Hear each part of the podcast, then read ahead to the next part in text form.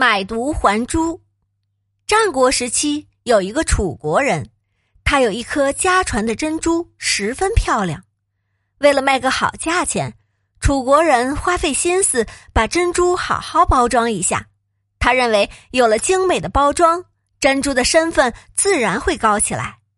这个楚国人找来名贵的木料，又请来手艺高超的木匠，为珍珠做了一个毒，也就是盒子。用桂胶香料把盒子熏得香气扑鼻，还在盒子的外面精雕细刻了许多好看的花纹，镶上漂亮的金属花边，看上去闪闪发亮，真不愧为一件精致美观的工艺品。可见这位楚国人很有商业头脑，知道包装的重要性。毕竟酒香也怕巷子深呢。楚国人将这颗珍珠小心翼翼的放进盒子里，拿到市场上去卖。刚到市场不久，很多人都围上来欣赏楚国人的盒子。一个郑国人将盒子拿在手里把玩了半天，爱不释手，终于决定出高价将这个盒子买走。郑国人付过钱后，拿着盒子走了，可是没走几步又折返回来。楚国人以为郑国人后悔了，要退货。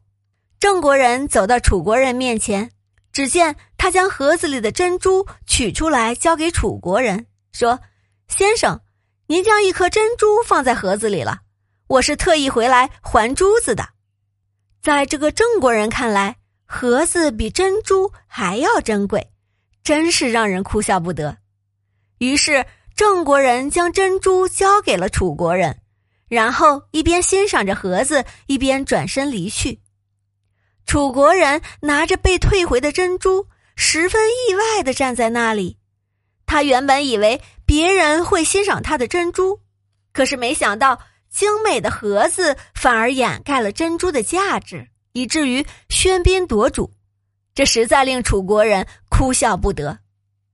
事情的发展出乎了楚国人的意料。让他有点措手不及。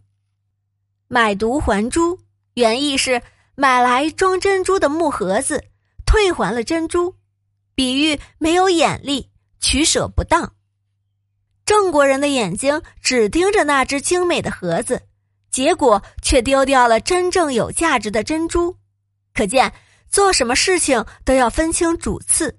否则，就会像这位买椟还珠的郑国人那样，做出舍本逐末、取舍不当的傻事来。